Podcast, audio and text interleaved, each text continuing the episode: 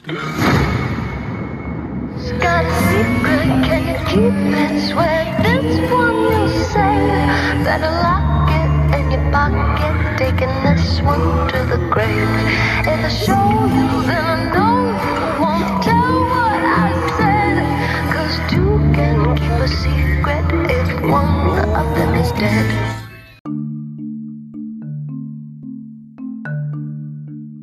Hey, you! Welcome to this episode of What the Actual F.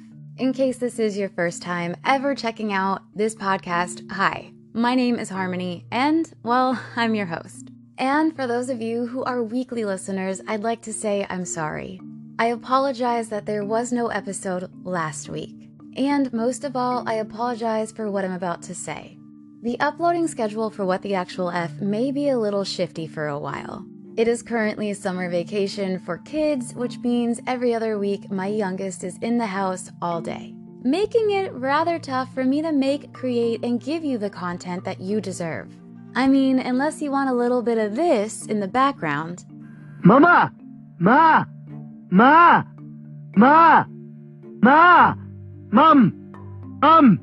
Mum! Which I feel like you most likely don't.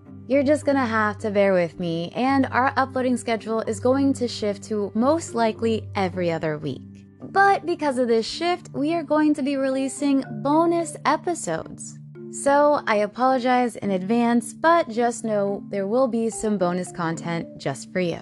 As always, if you want more of me, or you want to follow my life, or you want to know more of who I am and the voice behind all of this, you can follow me on social media.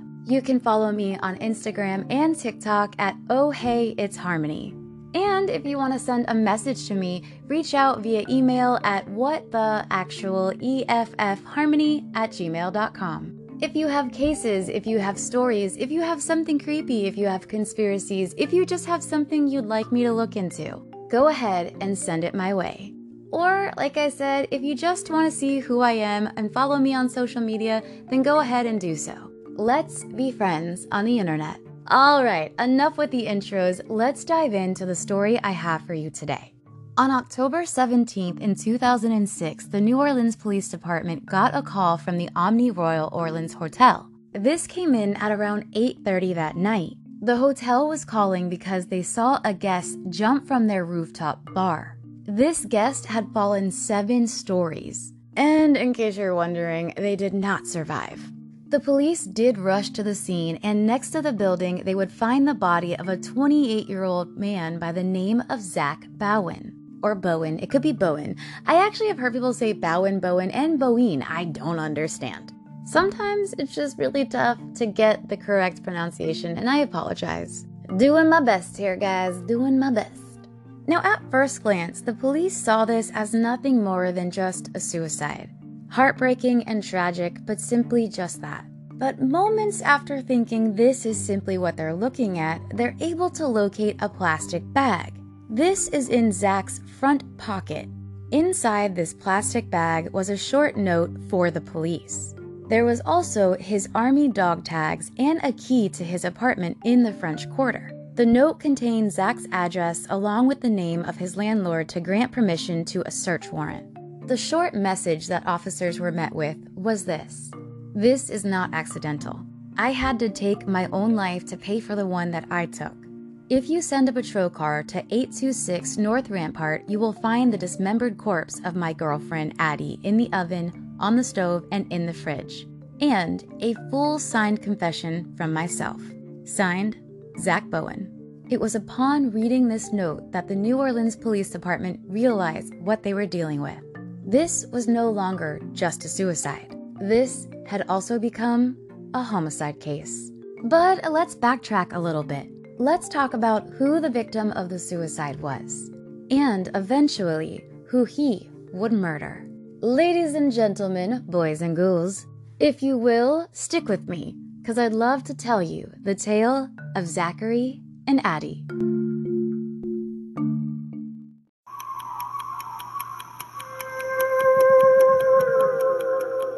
It's a mystery. It is a mystery.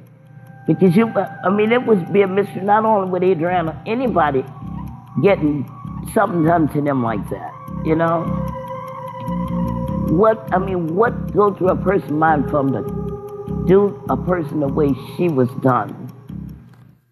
The governor of Louisiana said today that she is considering the remarkable step of evacuating the remaining residents of New Orleans. A water main broke, leaving New Orleans without drinking water, and the flooding here is getting worse after waters from Lake Pontchartrain broke through a levee. Let's talk about Zach first.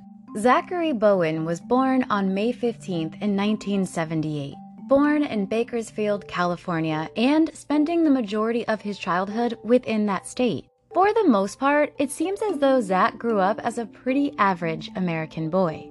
Throughout his life, he seemed to always worry about letting people around him down. And he seemed to worry how others would perceive his successes and his failures.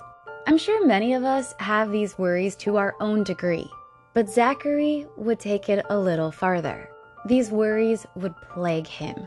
Zach started to fall into a depressive state in high school, so this is when he decided to give his life a fresh start elsewhere. Zach decided to move from Sacramento, California, where he was living with his mom and attending high school, to New Orleans, Louisiana. This is where his father lived, so he decided, you know what? Let's do it. Once he arrived, Zach finished his high school education and got a job as a bartender when he was 18. While bartending on Bourbon Street, Zach met 28 year old Lena Shupak. Lena was originally from Florida and was working as a stripper at the time of their meeting. Immediately, Zach and Lena took an interest in one another. They begin dating immediately, but only after a short time of dating, she falls pregnant with Zach's child. Now, even though Zach was going to be a young father, he embraced the situation and the couple eventually decided they should get married. Their first child, Jackson, was born. This is when Zach decided to quit his bartending job and to better support his family, he joined the army. Zach would later enlist in the army and serve in Kosovo and the Iraqi tours. During his time in the service, he rose to the rank of sergeant. And unfortunately, it came all at a cost because he was later diagnosed with severe PTSD. Which, if you are a veteran, thank you so much for your service, but I know is one of the biggest things that happens to those who serve in our military and service. I have personally many friends who are currently active military personnel and many that are veterans. And unfortunately, my best friend was a veteran and took his own life.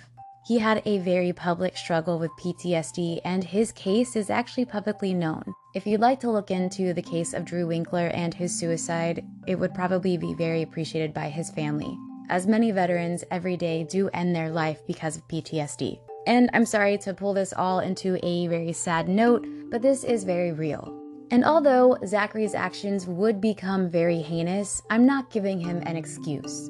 But PTSD is a very severe mental illness, and many who suffer with it just need help. And I do personally believe that Zach truly needed that. But you know what? We're gonna dive in more and more, and I want you to decide. Is Zach nothing but a monster? Or was he mentally ill and just needed a little help? Did he lose his way because of the horrors that he had endured and what he had seen, leading to him not only taking his life, but his girlfriend's?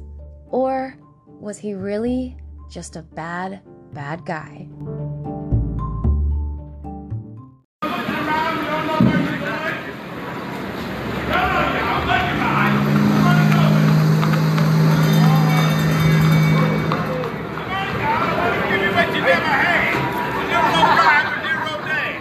Ice, go, go, go, hey, right, right, ice. Good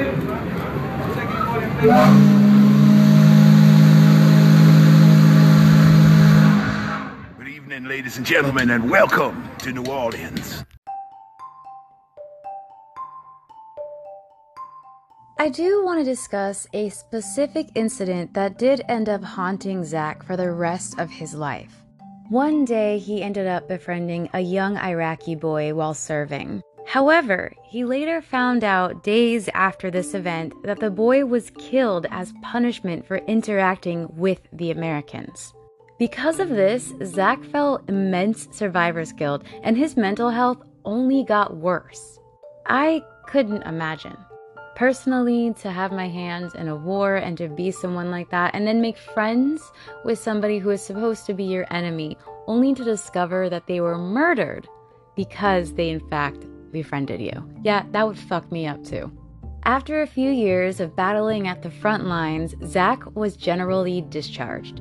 This also put a lot of stress and sadness on Zach as well. Since a general discharge is not in the same caliber as an honorable discharge, it didn't really fit well in what he had for his plans. Remember, he went to the military to give himself a better life for his family. So, just having a general discharge wasn't exactly what he was wanting. So, this would also add to his mental instability. He felt as if all of the trauma and the hell that he had gone through, everything that he had fought for, all that he had endured, was for nothing. His plan that he originally had had just gone up in flames right in front of him. Regardless of all of this, Zach would return home to New Orleans, and immediately he began having problems and arguments with his wife. According to his wife, he was completely different when he returned and they soon faced marital problems and eventually decided they should separate. Even though Zach and his wife were no longer together, Zach still paid child support for his child. And at this point, by the way, they had two children. So he did pay child support and resumed his job as a bartender for tourists that were coming into the city. While returning to work as a bartender, this is where Zach would meet other coworkers and his future girlfriend, Addie Hall. A killing that don't make sense. A death that don't make sense. Th- th- This wasn't a a uh, horror movie waiting to happen. It's something that you're not accustomed to to reading or or even believing at that point.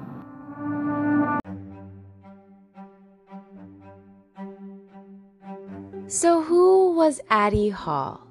Addie was known to many of her friends to be extremely creative and a completely free spirit. Just about anywhere that you can read about Addie, that is the number one description of her a creative, free spirit.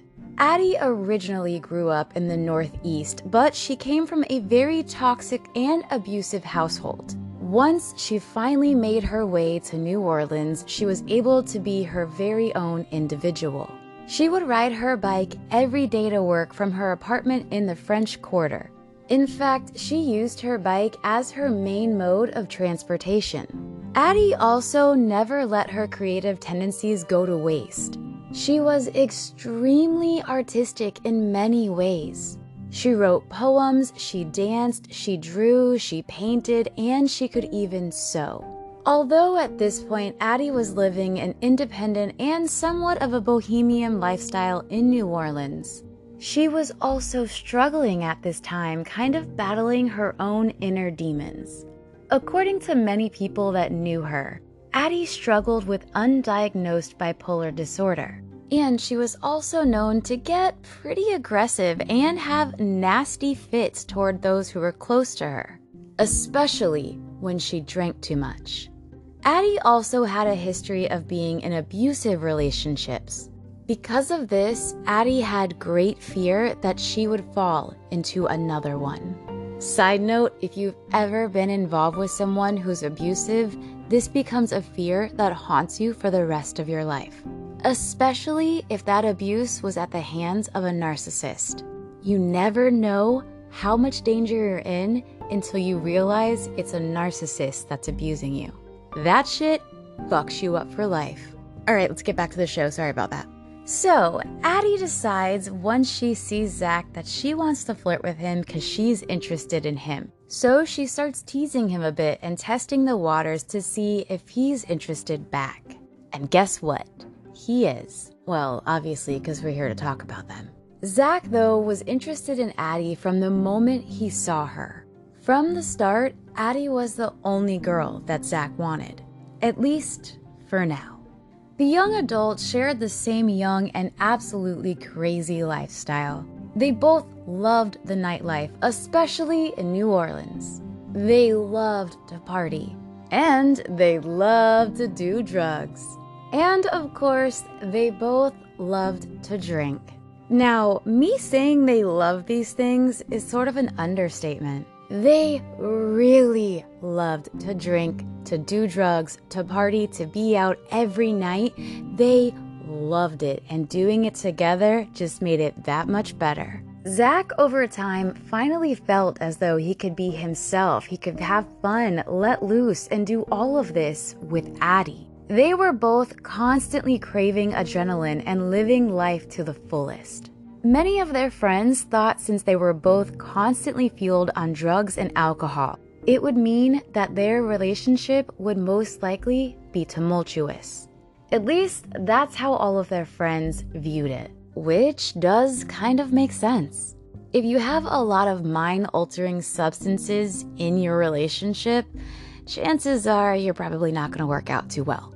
If someone's high, drunk, or just not sober all the time, yeah, good luck on that one. Despite their friends' judgments, however, the two started their relationship and quickly fell in love. Everything seemed to be going well until they realized Hurricane Katrina was about to ravage New Orleans. And let's take you to New Orleans now, where the press conference is underway with Mayor Ray Nagin We'll get the updated information on his city's preparedness for Hurricane Katrina. Storm is intensifying uh, and is still pointed toward New Orleans, and it's not a meteorologist or an expert that I have talked to that says that this storm will not impact New Orleans in a major way. As a result of that, uh, I am this morning uh, declaring um, that we will be doing a mandatory evacuation, and I'm going to read the evacuation order uh, to the public.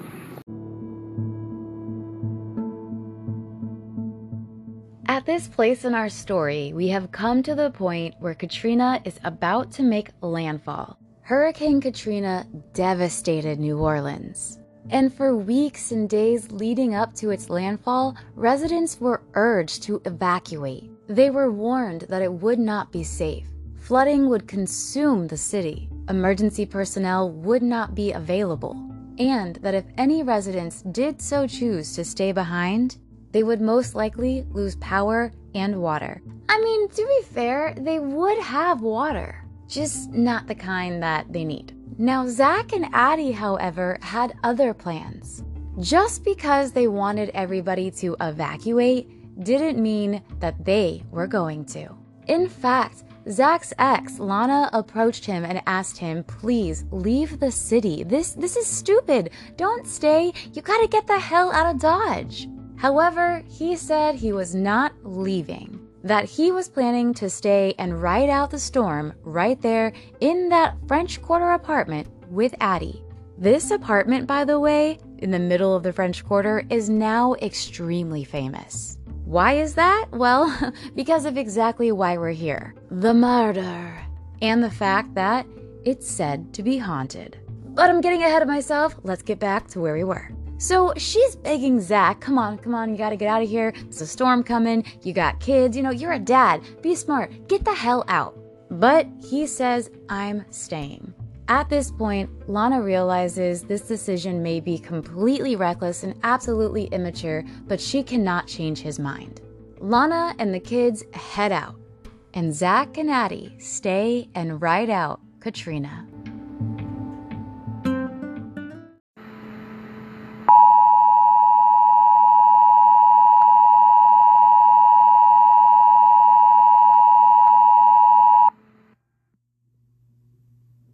Devastating damage expected. Hurricane Katrina, a most powerful hurricane with unprecedented strength, rivaling the intensity of Hurricane Camille of 1969. Most of the area will be uninhabitable for weeks, perhaps longer. At least one half of well-constructed homes will have roof and wall failure. All gabled roofs will fail, leaving those homes severely damaged or destroyed. The majority of industrial buildings will become non-functional. Partial to complete wall and roof failure is expected. All wood-framed low-rising apartment buildings will be destroyed. Concrete block low-rise apartments will sustain major damage, including some wall and roof failure. High-rise office and apartment buildings will sway dangerously, a few to the point of total collapse. All windows will blow out. Airborne debris will be widespread, and may include heavy items such as household appliances, and even light vehicles. Split utility vehicles and light trucks will be moved. The blown debris will create additional destruction. Persons, pets, and livestock exposed to the winds will face certain death if struck. Power outages will last for weeks, as most power poles will be down and transformers destroyed. Water shortages will make human suffering incredible by modern standards. The vast majority of native trees will be snapped or uprooted. Only the hardiest will remain standing, but be totally defoliated. Few crops will remain. Livestock left exposed to the winds will be killed.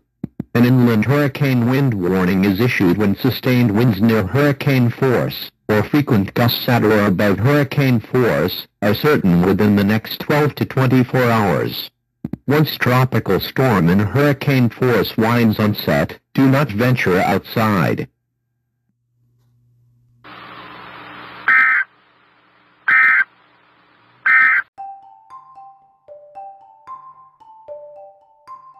Once the storm had surpassed, Zach and Addie were stranded with a small community of people who also decided to stay behind in the city. They now had no electricity, no running water. I mean, they had plenty of water, if you if you catch my drift. Haha, that was a pun too, cuz things drift in water cuz it was it was flooded. So there's actually lots of water. You know what? Let's continue. I ruined the joke. There was no heat or air conditioning and very limited resources. Yet, ironically, they loved everything about this almost post apocalyptic lifestyle. Soon, the couple would go around to the abandoned bars and gather alcohol and make cocktails right outside of their apartment, all for others to come and exchange food and water for. You want to get drunk? Bring me a sandwich. You want a shot? Give me a bottle of water.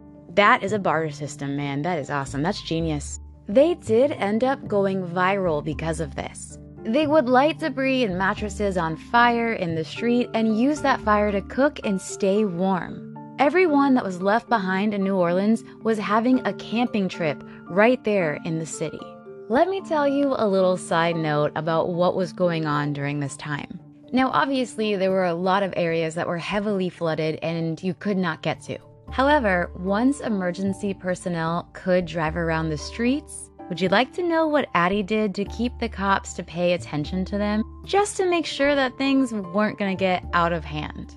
Whenever she would see a patrol car circulating the area, watching for emergencies and just making sure that nothing fishy was going on, she would flash them. Just take her top up and say, Look at these titties! I have no idea why I said it. Like, I don't.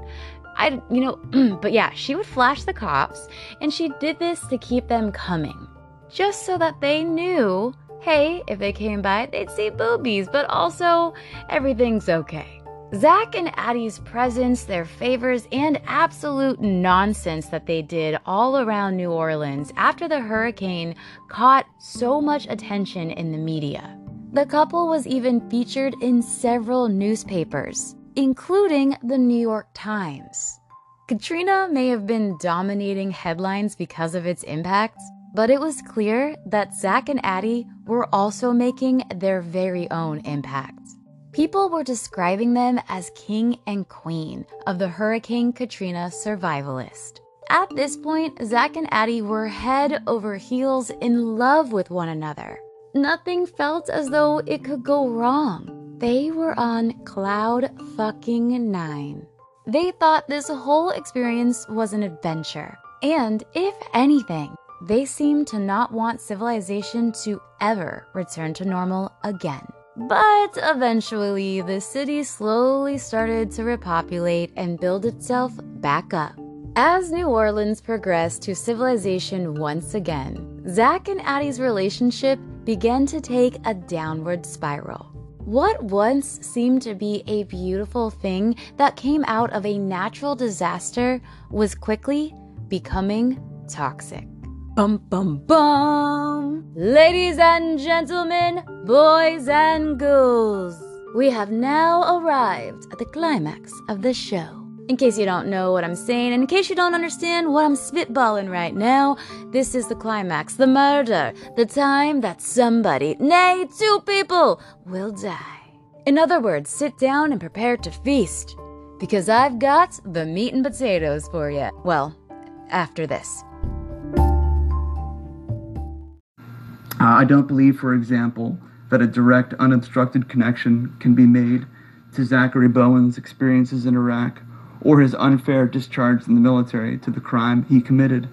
I think that there are a number of factors behind Zachary's decline uh, drug and alcohol abuse, an abusive relationship, a, a general discharge from the military that jeopardizes health care and benefits. But I never want to point the reader to a single factor and say, aha, that's it. I do, however, want to get as close to the truth as possible in Zachary's case. Shake the Devil Off represents my attempt to answer a simple question How could this horrific crime happen?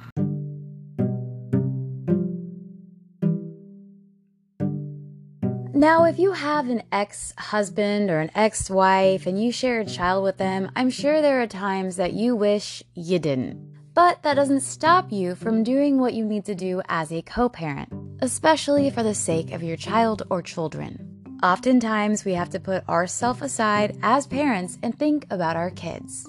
However, Zach at this point thought differently. He didn't want to co parent anymore. He didn't want to pay child support. He didn't want to even deal with his ex wife. And on the other hand, Addie didn't want the responsibilities that came with Zach. She only wanted Zach, not Zach's life. At this point in the couple's relationship, their rose colored glasses were off, and their honeymoon phase was over. You know, not to mention that Zach and Addie used an extraordinary amount of drugs. Plus, they were drinking excessively. I'm not here to knock you if you like to have a drink or two or five. It's not my liver that you're destroying, so I don't care. But these two were absolutely signing their livers death warrants. They partied and drank, and that was not a good mix for them. One of their friends, who goes by the name Squirrel, said that during this time he was supplying them both with a steady stream of cocaine just adding gas to this fire. According to several of the couple's friends, though, the couple started constantly arguing and complaining about the other person to all of their friends. Zach was complaining about Addie, and Addie was complaining about Zach. It was a lot of he did this, well, she did that, well, he said this, well, she said that, all being fueled and fed by drugs and alcohol. Their fights and arguments grew even more explosive. Now, there's something apparently that was somewhat normal in the couple's relationship. They did argue and bicker a lot, and they would get physical. Again, I, I, know, not a normal thing. I'm sorry. If you are in a relationship and you guys get physical, that's not normal. Unless it's like brand chicka brand cow, the sexual physical kind. But for them, everybody just kind of accepted that this was how they were. Until now, because now their fights and arguments were getting very bad.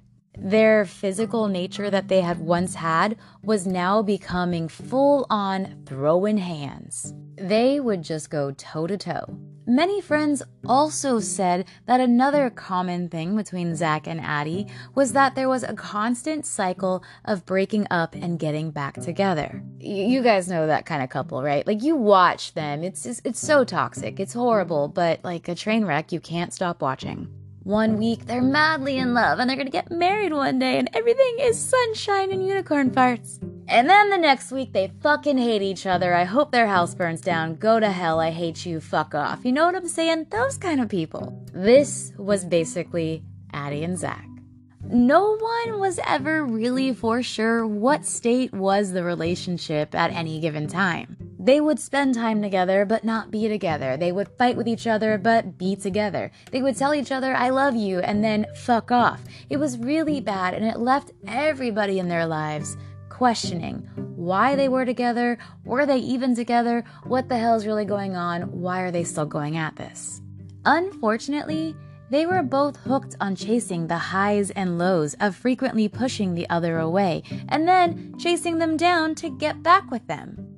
A very toxic thing, but they could not get enough of it. After several months of constantly circling this toxic drain and this abusive relationship, the state of the couple's relationship had completely deteriorated. Surprise, I know. Zach wanted to end the relationship for good. Finito, finished, done. Put a fork in it, we don't need anymore. But Addie tricked him into giving her one final chance. You know, one of those, it's gonna be different this time. Spoiler alert, it never is. Addie would ask Zach if he wanted to, quote, start fresh with her and move back into the apartment at 826 North Rampart Street. And he agreed. Zach paid the first two months of rent in advance, and the lease was put in both Zach and Addie's name. But after the rent was paid, Addie went back to the landlord a few days later and put the lease in her name only. And that's not all she did. That very night, after they're settled and they're situated, she kicks Zach out. And you know what? She could, because he had no right to the apartment because he was no longer on the lease. As for Zach, yeah, getting scammed and getting kicked out of his apartment was the final straw. I know I said that last time we were getting to the meat and potatoes, the real part of this story, but I actually mean it this time. That is after this ad break.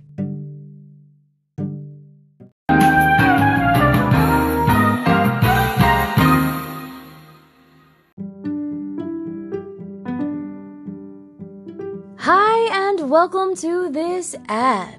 I know many of you have probably fast forwarded through this, but if you're still here, thank you. Right now, I want to tell you about my very first sponsor that I ever had the pleasure of working with. This is Doom and Groom. Doom and Groom is a skincare company based in Denver, Colorado. They have incredible oils, balms, butters, and pomades. Everything is organic, unisex, dye free, chemical free, and packaged in reusable metal tins. I have been using Doom and Groom for a very long time. And if you've ever seen me, you know my skin is covered in tattoos. So I take care of it. I want these little pieces of artwork to look amazing forever. Just because I had extra money at one point in time to get them doesn't mean I want to redo them every few years because they went dull and lifeless. So I hydrate those bitches. What's that? You don't have tattoos? No worries, you still have skin. And this is great for that, seeing as how it's specially made for your epidermis, aka skin. And if you happen to have a beard, check out their beard oils. I can't personally tell you about them because, well, I shaved my beard off last year, but I hear they're amazing. I could sit here and tell you about all of their products, but I don't have the time for it, and I'm pretty sure you don't either. So head on over to doomandgroom.net and check out everything they have to offer. I know times are tough, guys. Money is tight for everybody. But if it wasn't for the support of my sponsors, I wouldn't be able to create the content that I do for you. So please head on over again to doomandgroom.net and check out what they have. And while you're there, use my discount code for an extra 10% off. My code is Harmony Doom. Once again, that is doomandgroom.net. Use my code HarmonyDoom for 10% off your purchase. Thank you to Doom and Groom so much for offering this to all of my listeners. And to those of you who stuck around to listen to this ad, thank you. Now, what do you say we get back to the episode?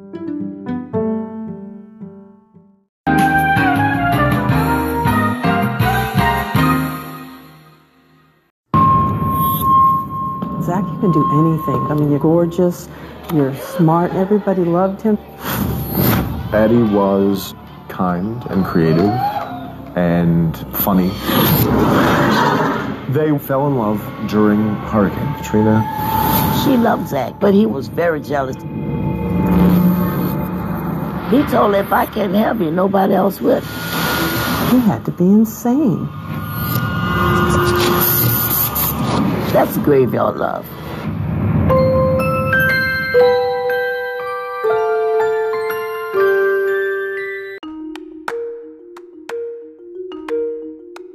Okay, guys, now that we've arrived where I'm going to tell you everything that went down, I'm gonna warn you. This is gruesome. On the night of October 5th, 2006, during a very heated argument, Zach strangled Addie to death right there in that Rampart Street apartment.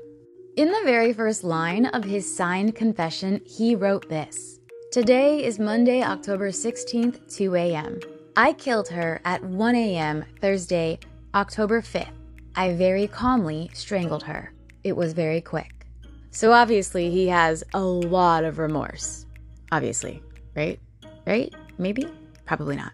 When Zach killed Addie, he was both in a very intoxicated state as well as reaching his breaking point mentally. Now, here is where shit starts to get real fucking twisted. Not that it already isn't twisted, but it's gonna go a whole different route right now. After Addie was gone, Zach committed necrophilia on her body. I know many of you know immediately what that means, but I'm also pretty sure a handful of you have no idea what that is. Necrophilia is when you have sex with a corpse. Yeah, oh god. It's gonna get even more dark, okay? It's gonna get darker than this. It's this case is gruesome. After he slept with his deceased girlfriend, he then held her and slept next to her for the evening. Yeah. Yeah, I I don't even like I want to be shocked, but at the same time I'm disgusted, but also still a little bit like, huh, yeah, I mean people they're fucking disgusting, weird and disturbing. I don't know what else to say. The shit I read, I am just I'm amazed. When I do research in these cases, I am just amazed. It's just it's nasty and we're going to get worse, okay? It's going to get worse. When Zach woke up, he got dressed and he got ready for work like it was just any other normal day. Except when he left that day, he left Addie's dead body to decompose in their apartment. Eventually, in the days that followed Addie's murder, Zach would take his life. Now, Zach actually had a very disturbing strategy when it came to disposing of Addie's body, by the way. Zach brought Addie's body into their bathtub and started to cut her apart using a knife and a hacksaw. Parts of her body that were cut off were put in pots and pans and then stored in the fridge or on the stove or even in the oven. Originally, as you can imagine, when police did stumble on this scene in the apartment, they assumed it was due to his possible desire to commit cannibalism. But they were not able to find any actual human remains in his digestive system, which they did check in the autopsy because they were curious as to why the fuck he did that. So they feel as though it's clear to them the only purpose of him cooking and dismembering her body was, in his eyes, the easiest way to, well, get rid of her. In fact, he wrote this in his confession. Quote, Halfway through the task, I stopped and thought about what I was doing. The decision to halt the first idea and move to plan B. In parentheses, it read, The crime scene you are now in. This came after a while. I scared myself by the action of calmly strangling the woman I love for one and a half hours, and then desecrating her body. I was scared by my entire lack of remorse. Dude, yeah, uh huh, mm-hmm, yeah. Zach's fucked up. During this time, many of Zach's friends said he started to act strange and was much quieter. Since he and Addie also had a lot of mutual friends, they began asking where she was. Zach sometimes just wouldn't answer, or would say that she went back to North Carolina where she was originally from. While some friends were surprised by this answer, others weren't so much. Addie was bipolar and also a very free spirit. She would be somewhat unpredictable, according to many. So it seemed fitting that during some sort of tumultuous or toxic relationship, she might find the need to get out and have some time to herself, meaning she might have sought the refuge of going home. But obviously, this was all a lie. And Zach, Yeah, he knew exactly what happened to Addie. Back in 2006, less than one year after Hurricane Katrina ravaged this area, Addie Hall's body was found in her French Quarter apartment, dismembered, some of her body parts stuffed in a freezer. Her boyfriend, Zach Bowen, admitted to the killing and dismembering. He confessed in a suicide note he left behind after he jumped off the roof of a popular French Quarter hotel. The story made national headlines. It's still part of French Quarter haunted history tours, and at least one book was written about that murder suicide. When Zach did finally come to the realization of what he was doing and what he had done, he completely fell apart. He metaphorically and physically started to beat himself to death over the feelings of no sense of empathy or remorse for murdering his girlfriend. It was at this point when he truly let go for his last few days of life. Just a few days before he did take his own life, Zach went to the absolute maximum level when it came to partying. Now, let's think back to when you were 21 and you went out and you drank or you partied or whatever, if you did such a thing. That pales into comparison to what Zach decided to do. He went into absolute overdrive. He would spend thousands upon thousands of dollars at strip clubs, spend the money on drinking, doing any and all drugs, and sleeping with multiple prostitutes and just other women. In the final statements of his confession note, it read this quote, I've known for forever how horrible of a person I am. Ask anyone. And I decided to quit my job and spend the 1500 cash I had being happy until I killed myself. So that's what I did. Good food, good drugs, good strippers, good friends, and any loose ends I may have had. I didn't contact any of my family, so that'll explain the shock. And had a fantastic time living out my days. It's just about that time now. Signed, Zach Bowen. As soon as all of Zach's money was spent, he went to the rooftop of the Omni Royal Hotel on the 17th. He opened up a tab at the bar and drank to the point of being completely blackout drunk. The police also noted that Zach's body was covered in bruises that didn't look like they correlated with the jump from the bar. During the autopsy of Zach's body, they learned that these bruises were self inflicted. There were 28 to be exact, and they were representing, quote, every year he was a failure. Now, the crime scene that Zach left behind with the pieces of Addie's body, it was completely unsettling. But one thing was for sure about it, it was a clear reflection of Zach's inner demons. Now, Zach did a horrible, heinous thing, and then followed it with more horrible and heinous things.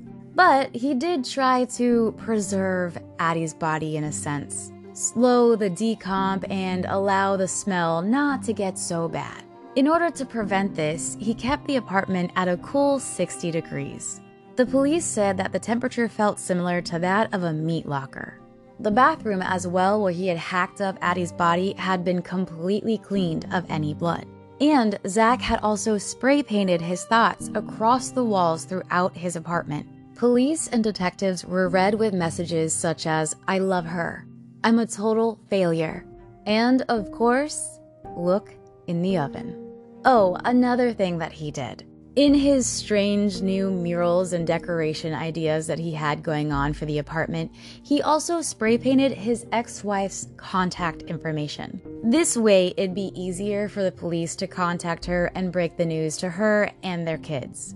Oh, how sweet of him. But just as he had mentioned in his suicide note, so, because he didn't reach out to anybody, his ex wife and everyone was absolutely shocked at what he had done.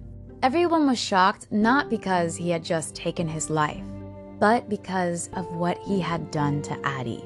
But what shocked everyone the most over all of this was the fact that, in Zach's own words, he stated he didn't care. I think that sealed it for everybody and really, really made an impact on not just the city, but his friends, his family, her friends and her family, his kids, his ex, everybody was deeply impacted by this case. And I'm sure you can see exactly why. Lived it up, I guess, in his final moments, uh, high and drunk and with women. And then he ended up killing himself. So I'm right across the street from 826 North Rampart Street, which is where the murder of Addie Hall took place. Uh, this was the apartment that they lived in. The bottom section was the Voodoo Temple, uh, whereas the top part of the apartment where you see the windows are, that was where their apartment was, and they lived above there.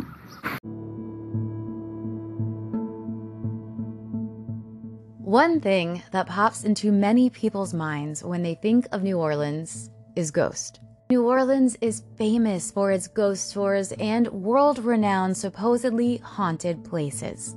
And thanks to this case of Zach and Addie, their Rampart Street apartment has joined the likes of those places.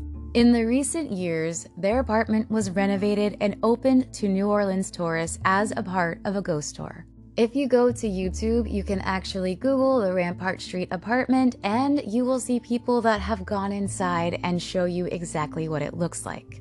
It's a bit eerie to see the apartment and to know that that is where Zach did what he did to Addie and everything that went down. Although it's not set up the exact same way that it was as it's been renovated, it's still an eerie feel. Now, personally, I really want to go check it out someday, and I believe the next time I go to New Orleans, that will be one of my stops. If you've ever gone and checked this out, or if you live in New Orleans and you plan on going, send me an email and tell me. For those of you who do not know the email to get in contact with me, that is what the actual EFF at gmail.com. I would love to know how close you are, or if you've ever been, or if you plan on going. And hey, if you plan on going, maybe we can get a huge group of us together and try to fit in that tiny apartment. I'm kidding. I'm kind of kidding. Kind of kidding. It'd be cool though. Now, even though this case is now in infamy with just how heinous it is and the fact that the apartment may be haunted according to many, one thing for sure about this case is it pulls on your heartstrings and it makes you think. Like many cases I tell you, this one was absolutely preventable. Both Zach and Addie had mental health issues to the max. They were in extremely low points, and to one another, they became aggressors. They were both abusing the other and then reactively abusing back. It was absolutely tumultuous, 1000% toxic, and a situation that needed to end. Unfortunately, the way it ended was not the solution that should have been. The both of them could have gone on to live a fulfilling, successful, and happy life. However, the only solution to this was the one that neither of them were willing to do. They needed to separate and be apart in order to survive. However, they were not willing to give each other up, which sadly meant that their love story would end in nothing but tragedy. Well, tragedy and murder. Yeah. Alright, guys, that was the case of Zachary Bowen and Addie Hall. The heartbreaking and gruesome case that happened in the midst and after Hurricane Katrina. A couple that went viral not once but twice. One time for doing a great thing and helping others, and another time, well, for a lot darker reasons. As usual, if you guys want to know more about this case, I encourage you to go check it out for yourself. There's always things that I can't share with you or there's too much to put into one episode, so if you do really ever want to check into a case, please do so. I try my best to give you all of the information, but sometimes it's just impossible. All I really need to know is when we leave, and all I really want to know is when we leave, and all I really need to know is when we leave.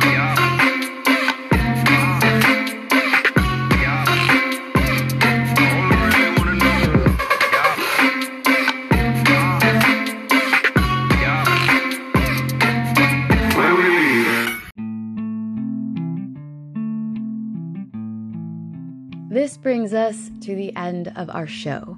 That was the brutal and heartbreaking case of Zachary Bowen and Addie Hall. Hurricane Katrina made an impact for sure on New Orleans. And I didn't mean that in the pun way. I meant that factually, as in to this day, there are still abandoned, left to rot buildings from the impact of Katrina. And there's no doubt that Zach and Addie did bring a light to this devastating aspect of New Orleans in that time. However, just shortly after all of the great that they had brought was a heartbreaking tragedy.